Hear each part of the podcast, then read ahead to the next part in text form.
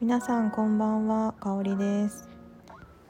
実は2023年になってすぐにやりたかったことがありましてそれがビジョンボードを作るっていうものだったんですね。でフォロワーのみんなとやったら楽しいんじゃないかなと思ってストーリーズで声をかけてで集まってくれたみんなと1時間ぐらいオンラインのワークショップを、えー、1月にやったんですけどなんせオンラインなので手元が見れないじゃないですかだからせっかく集まったのにあの個々で黙々作業して、まあ、おのおの完成物に満足してはいそれで終わりですバイバイっていうのがちょっと嫌だったので、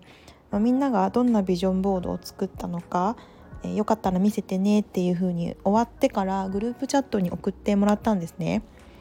でそしたらまあ未来へのワクワクっていうのがもう止まらなくって、えー、みんなからのメッセージもすごいハッピーな気持ちが溢れてたしまあ、最高のワークになったなと思ったので今日はそのお話をしたいと思います。でそもそもビジョンボードって何っていうところからちょっとお話ししたいなって思うんですけど、まあ、1枚のボードを用意して、まあ、紙でもあのパワポとかスライドとかでも何でもいいんですけどそこになりたい姿、まあ、達成した自分あと欲しいものとか、ま、行きたい場所あとはやりたいこととかを写真でコラージュしていくことで夢だったり目標を叶えやすくするっていうものになります。でここで大事なのがあの一回作って終わりではなくってその作ったもの作ったビジョンボードを毎日目の届くところ目につくところに置くっていうところなんですね。えーとパソコンの待ち受けにしたりとかスマホの待ち受けにしたりとかあとはプリントして手帳に挟むとか貼るとかそういうことをすることで、まあ、潜在意識にイメージがこう浸透していって無意識にこうやりたいこととか欲しいものをこう考えるようになるので、まあ、理想に向かって行動を起こすようになるらしいんですね。でそれを聞いてあもう絶対2023年入ったらすぐやろうって思ったんですけどで最初はいきなり画像を集めるんじゃなくてメモアプリとか、まあ、紙とかでもいいんですけどバーッと書き出してみるんですね。で例えばあの自分の、まあ、今年の理想の姿とか、まあ、今年終わる頃にどうなってたいかなだったり、まあ、欲しいものをバーッと書き出したりとかあとチャレンジしたいこととか、まあ、行きたい場所とかを、えーとまあ、テキストでこう書き出すっていうところなんですけどここで大事なのが思い浮かべた時に心から本当にワクワクするのかっていうところがとにかく大事でまテーマとしては仕事あと勉強資格とかですねあと美容とか、まあ、お金家族、まあ、恋愛とかいろいろ何でもあるんですけどテーマを決めてそれぞれ、えー、ボードを分けて作ってもいいですしごちゃ混ぜに作ってもいいですしそこは自由に作ってもらって OK っていう感じなんですね。で全部書き出せたってなったらその後にそのワード単語とかがポッと想像できるような画像を集めていくんですけど、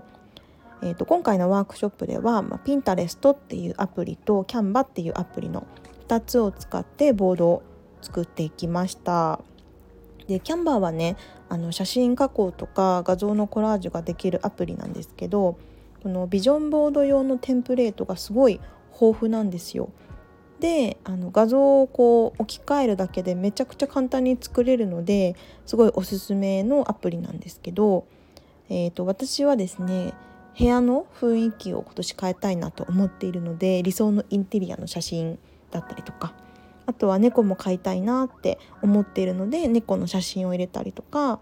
あと資格勉強もしたかったんでまあ、資格勉強から連想される写真っていろいろ人それぞれだと思うんですけど、まあ、おしゃれなデスクで参考書開いてる写真とかねいろいろ集められるとは思うんですけど、えーと、そんな感じで集めてみました。でそのキャンバのテンプレートにもよるんですけれども、まあ、10枚前後集めてでそこからこう精査してってもいいかなっていう感じですね。で文字入れとかしたい人はしてもいいし、えー、ペタペタ貼ってコラージュしていくわけなんです。で完成したら画像としてキャンバから書き出してプリントするなりそのまま画像を待ち受けにするなりっていう、まあ、大きく2種類ぐらいの方法があるかなと思うんですけどでワークショップ終わってからその画像書き出してもらってあのみんなが送ってくれたビジョンボードを見て私もこれやりたかったとかもう早速追加しなきゃとかもうめちゃくちゃポジティブな感情で胸がいっぱいになってでもちろんねあの人に見せるためじゃなくって自分のため自分と向き合うために作るものなのであのクオリティがとか集めた画像の枚数が少ないとか、まあ、多すぎたとかは本当に全然関係なくてでその写真を見てやりたいこととか、まあ、行きたいところあと買いたいものとか、まあ、あとは夢を叶えた後の自分がパッと浮かぶっていうのが一番大事なんですね。だからこそもうみんなの思いというか目標とするものがこうビジュアルになってるわけだからすごい見るだけでもう一瞬でパワーをすごいもらえたんですよ。なので参加してくださった中にはママさんとかもいらっしゃって、まあ、なかなか自分と向き合う時間が取れなかったからすごい嬉しかったですとかあとこの1時間で未来を一生懸命想像しただけですごいワクワクが止まらなかったですとかまあ、これを初めてやった方がもちろんほとんどだったのであの定期的にやりたいですとか、まあ、改めてやりたいなと思ってることとか行きたいなと思ってる場所をこう書き出すことで目標とか、まあ、夢が明確になるのであの整理できてすごいすっきりしましたモチベーション上がりましたとかすごいポジティブな感想あのコメントをたくさんもらえてその一つ一つにまたみんなでやってよかったなって私もハッピーな気持ちになれたりしてすごい最高のワークショップだったなと今思い返すだけでもあのめちゃくちゃときめいております。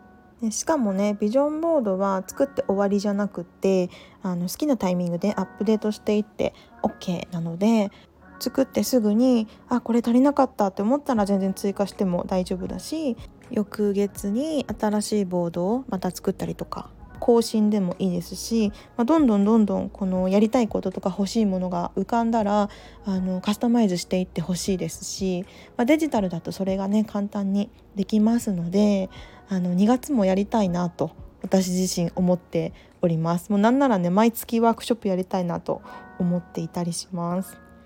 なのであのビジョンボード知らなかったっていう方は是非この機会にちょっと調べて作ってみてください。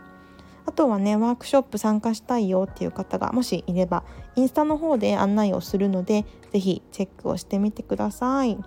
はいというわけで本日も最後まで聞いてくださりありがとうございました。また次回の放送も是非遊びに来てもらえると嬉しいです。じゃあまたね